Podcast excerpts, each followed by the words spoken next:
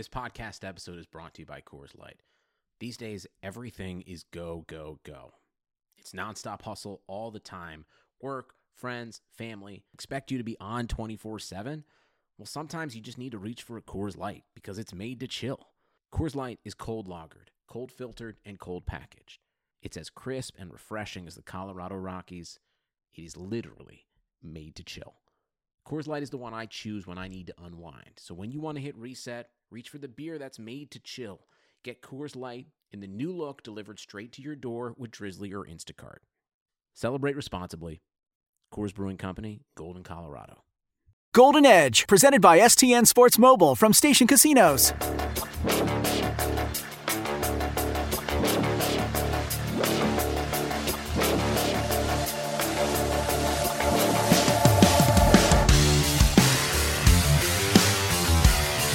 What is up, hockey fans? This is uh, Ben Goetz and David Shane, your Las Vegas Review-Journal Golden Knights reporters here at City National Arena for the Golden Edge podcast. Quick reminder before we get going, Golden Edge podcast is presented by S T N Sports Mobile from Station Casinos.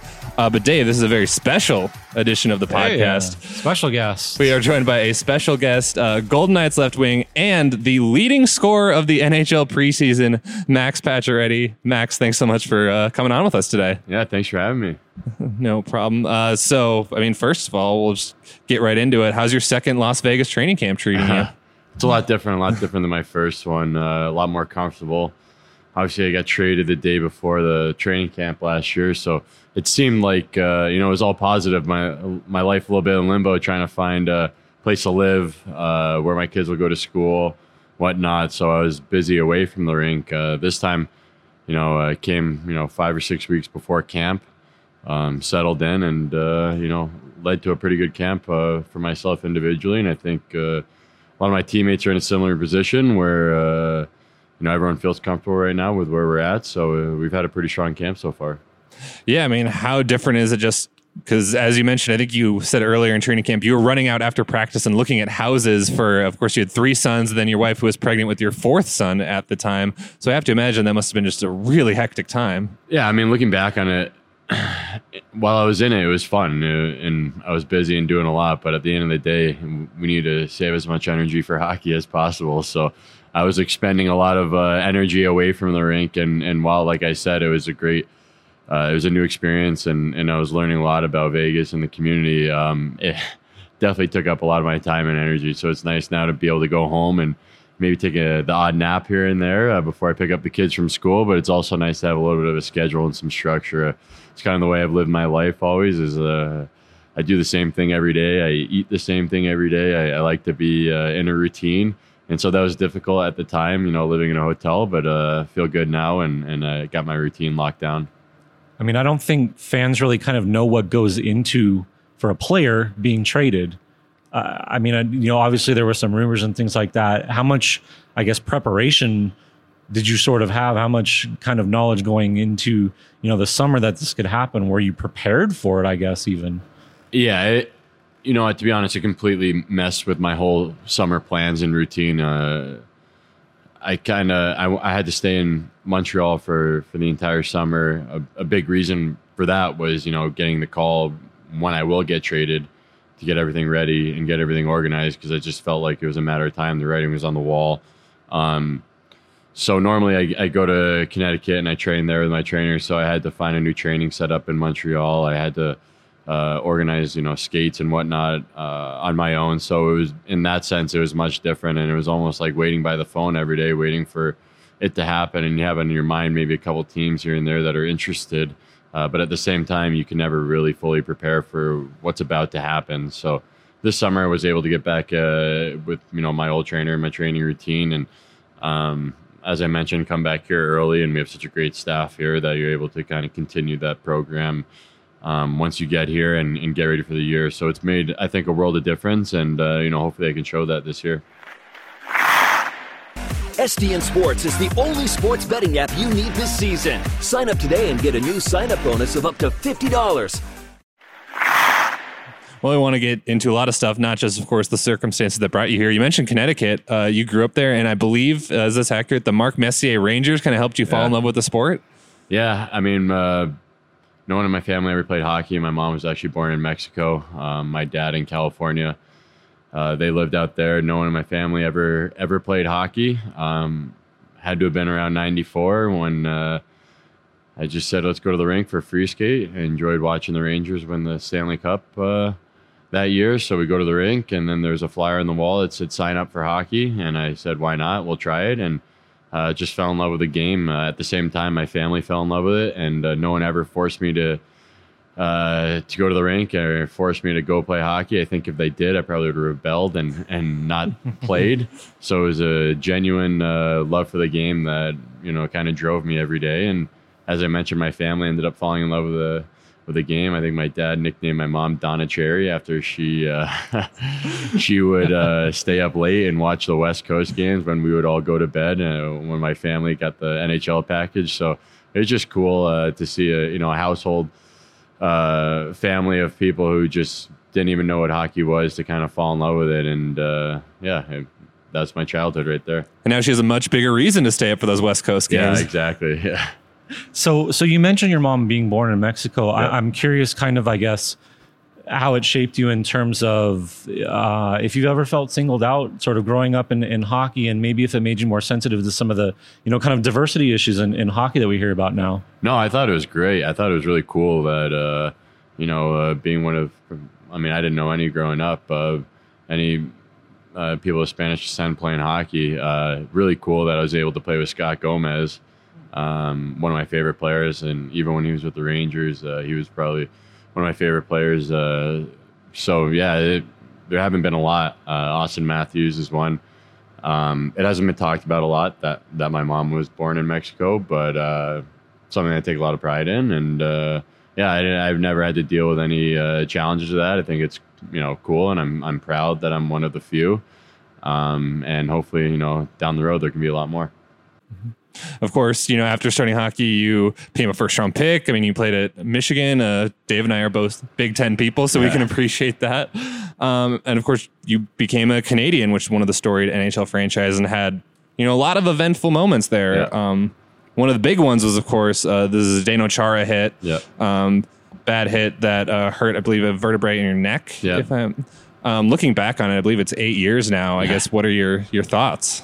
Well, you know what? If, you, if you're going to play in Montreal, especially for eleven years, you're going to have to learn to overcome adversity. There's always going to be some sort of adversity, whether it be um, within the media or uh, expectations, pressure. Um, in my case, uh, the broken neck and the, the media attention that came along with that. Um, and it's you know, it shaped me into the player and the person that I am right now. I definitely had a Uh, a lot of experiences uh, when I was there. I'm thankful for those experiences, but I'm also thankful that that's kind of uh, beyond me now. I think I've learned all that I can from all that, and I'm ready to kind of just exhale and, and uh, you know, after my first season in Vegas, just worry about one thing, and that's winning hockey games. And um, I was happy that I was able to find my game there uh, towards the end of the year and in the playoffs. And um, I think being able, like I said, to overcome some of that adversity earlier in my career kind of helped me with uh, the expectations and the adversity after my trade. I don't like the way I started the season last year. I um, faced uh, some adversity as well with injuries and whatnot and, and line mates injuries. And uh, it definitely was far from a perfect year, but I'm looking to, uh, you know, get beyond that and, and use that to my advantage this year and, you know, be ready for whatever does happen and take it in stride.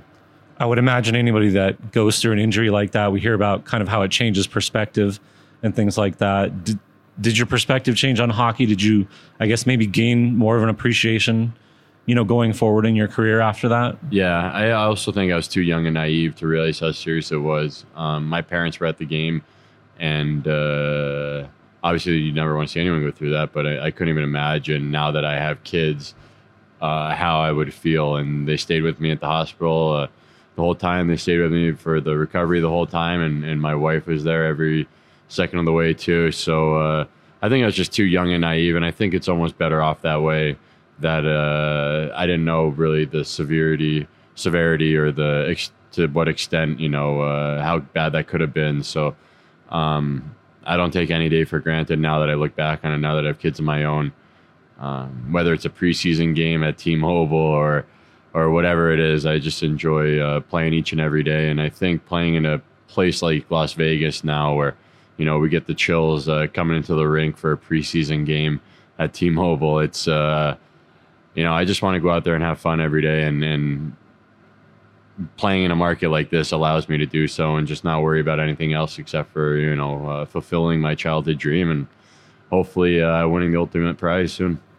I have to ask you about another memorable Montreal Canadiens moment, uh, the Pacioretty sixty-seven burger, yeah. which was at uh, McDonald's for, I believe, like a month yeah. in Montreal. Yeah. Uh, can you explain to the listeners what a Pacioretty sixty-seven burger is? Yeah, as uh, we mentioned, my heritage, there's some Mexican flair in there with the uh, tortilla chips. Uh, Ooh, I got, nice. I yeah. might have to try that yeah. when I'm out there. It was good. Uh, but, you know, I... trying to be a little bit healthier now. I don't want our uh, uh, the training staff here to to know that I was uh, doing an endorsement with, Mc, with McDonald's. I think we're pretty serious here about the the training regimen and the the food and the nutrition here. So uh, that part of me is uh, is in the past. It was fun while it lasted. I had uh, some of the, some of those burgers and. Uh, on, I guess, to some healthier stuff while I'm here. Did you have like input in like, I guess, the design or the ingredients that were going to go in the burger? Yeah, we had a few options and uh, tried them, and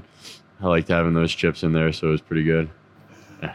Nice. So, I mean, obviously being a captain in, in Montreal, you're probably more recognizable than the, the mayor, I yeah, would imagine. Yeah. I mean, what can you give a sense of just what it was like to walk around every day as the captain of Montreal and, yeah. you know, probably not even be able to go to the supermarket without yeah. uh, without being bothered for, you know, autographs or whatever it might be. Yeah, I mean, you got noticed by every single person, every single place you went. But the whole narrative that that's a negative thing um, kind of always uh, upset me. Within my whole career there, I never heard a negative thing outside of the rink. I think when you do see or hear the negative stuff, but that seemed to be a lot of like social media and whatnot. So um, I almost felt, you know, when a, when a trade was coming and everyone was talking to me and everyone wanted to talk about it, I didn't want to say, I don't want to say I felt fake, but I just wanted to be, try and be as open and genuine as possible. I wasn't able to fulfill as much of the information as, you know, as I would have liked. Um, that being said, I, I, I never had a negative encounter with a fan my entire career. So, um, you often hear people that play in big markets, oh, you can't even shop for groceries. That's just so untrue because um, the negative stuff that does happen is is really not the people that you see out there. The people you see out there uh, love the team and, and you know, were big fans of, uh, of me as a player and obviously being the captain. So, um, yeah, I, I had nothing but positive things to say about that. Mm-hmm. I mean, obviously everyone wants to be a captain growing up. I mean, I was excited when I was captain of my, you know, peewee team in Woodbury, Minnesota. Um, but now that you're on a team that doesn't have like, you know, an official quote unquote captain with, you know, a C, has your, I guess, perception changed of kind of that leadership sh- system or how that's kind of structure is set up? We have a unique situation here where um, everybody's equal. We rely upon four lines every game. We rely upon all the defensemen. This is a situation that's different from any other in the league. There's a reason why we don't have a captain. We we genuinely have, you know, twenty-three leaders out there uh, every day in practice, and uh, it obviously started with uh, you know, the whole misfit and and that label of uh, you know, guys feel that wherever they were before they they weren't wanted, and uh, whether you know I I feel I can include myself in that, and a couple of guys who were were traded as well.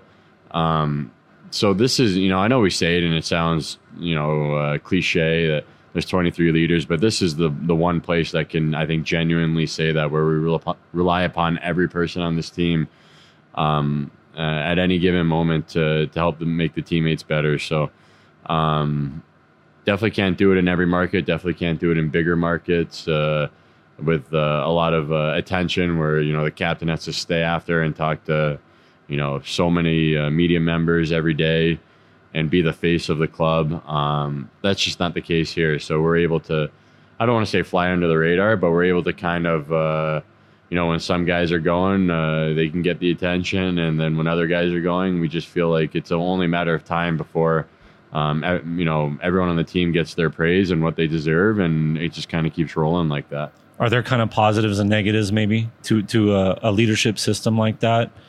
Yeah, I don't, you know, in, like I said, in our market, I don't see any negative of the way that we do it. Um, off the ice translates to on the ice. I think when you don't have, you know, one or two people that are higher than everyone else on the team, at least a really good team chemistry and camaraderie, both on and off the ice. Um, you know, I've seen in bigger markets where someone gets a letter or someone is the captain and they get all the attention and the uh, everything, you know, kind of goes through them. Yeah, that's great when things are going well, but when things aren't going well, um, you know, it's hard on people. So uh, I just see uh, our organization um, from top down. There's no egos. We saw that um, with management uh, this summer. We saw that throughout our lineup, uh, you know, the year before I came last year. And I think it'll just continue to always be like that. Uh, everyone in this organization is important from the top down. And I think not having a captain kind of uh, shows that and proves it.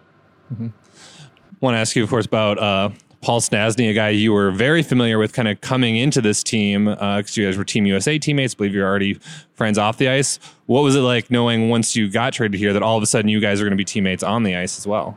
Yeah. Um, big reason why I wanted to sign an extension here. He's a great team guy that has a lot of experience. You know, obviously having a dad who uh, one of the best players of all time, always I don't know, seemed to rub off on him as to how to play the game the right way, how to be a leader, how to um, say the right things at the right time. So he's, uh, you know, probably my best friend now. And, and we were very close before, but being on the same team now for an entire year has been a lot of fun, able to learn a lot from each other. And uh, like I said, a big reason for, uh, you know, for my success, I think our line success is, uh, you know, he just plays the game the right way and he makes everyone around him better. So we've seen how close you and Mark Stone, I guess, have become in the last few months. Yeah. Is it still a surprise to you knowing that, you know, the rivalry that you guys had, you know, going back to, to Ottawa and Montreal? No, you know, we, we actually we stopped talking about it because it's uh, it's normal now. Yeah. it, at first, it definitely wasn't. And I think even after like I think even after our first game together, my wife came home and was like, yeah, even uh, Even Mark's girlfriend said something about how uh, he couldn't believe how weird it is. So definitely was strange at first, but uh, we're past that for sure. There does seem to be some actual on-ice chemistry that you guys have generated. Is that just yeah. kind of a byproduct of, you know, two good players when they get together? Sometimes good things happen. Yeah, I think we really play awesome together. I think we really have an understanding of um, where we each other are on the ice, uh, plays we're about to make and whatnot. So, um, Yeah, I don't know why chemistry works, but I think, uh, you know, when you have smart players like we do uh, throughout our whole lineup, we have a lot of good chemistry up and down. But I really feel that uh, Mark and I have uh, developed a lot of great chemistry, especially with uh, with Staz. So um, hopefully we can keep that going. Yeah, just a couple more for you before we'll let you get out of here. I mean, first of all, you've touched on this already, but uh, what can uh, Golden Knights fans expect from Max Pacioretty this season? I'm just going to give it my all uh, every night and uh there's different ways I can contribute to this team. We have a lot of good offensive players, and and I'm not relied upon offensively as much as I have been on the past. And, you know, sometimes that's a nice thing because it allows me to round out my game. I think um, being able to play physical has helped our team at times. And uh, no matter what the score is, no matter what position we're in, I just want to go out there and uh, give it my all every game. So um, that's what I'm looking forward to, and uh, hopefully I can do so, and hopefully uh, if I'm able to rub off on my teammates in certain times, you know, through my experiences, uh, hopefully I can do that as well. You've obviously been a part of some big rivalries in, in the N H L. You guys start out with the Sharks. How do you feel about this rivalry uh, now that you're kind of going into year two with it? And it seems like, you know, obviously the bad blood's there yeah. on both sides. Yeah.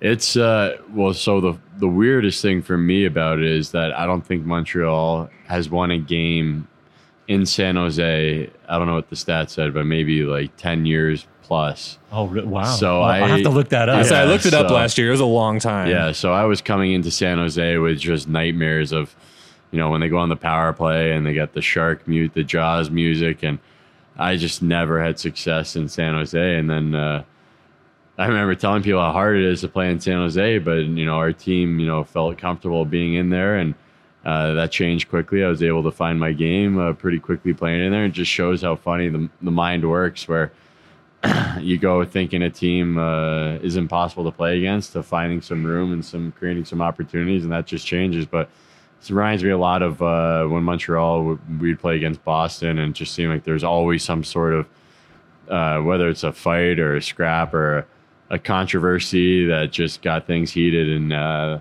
I think this is going to be a lot of fun and a big rivalry for years to come. Last one from us. Um, obviously, you guys now have Mark Stone for the full season. I mean, your top six seems set and preloaded. How good can this team be this year? We have a we have a lot of depth, and um, a lot more depth than than any team I've ever played on, and and that's really nice because um, this summer you you hear all this stuff about uh, Knights are in cap trouble and uh, what are they going to do? But we're not in cap trouble. We're just a cap team because we have all of our players signed. We have a lot of good players, and they're all signed for uh, a long time, and I think that allows us to have such good depth where. Um, say, you know, adversity does come and things do happen throughout the year, which it always does. We're able to bounce guys around and put them in different roles. So I think in the long, long run, that leads to a, uh, you know, a really good team with uh, good chemistry. And uh, like like I said, the depth of this team is unlike any I've ever I've ever been on. So we're hopefully it doesn't have to get to the point where we have to, uh, you know, bounce things around too much. But, um, you know, obviously when adversity comes, it's nice to be able to have those options. Well, that's going to do it for us here on the Golden Edge podcast. A reminder that we are presented by S T N Sports Mobile from Station Casinos. Uh, I'm Ben Goetz. He's David Shane with special guest Max Pacioretty. Max, thanks so much for doing this. Yeah, thank you guys. Thanks, Max. Uh, thanks all for listening, and we'll talk to you again real soon.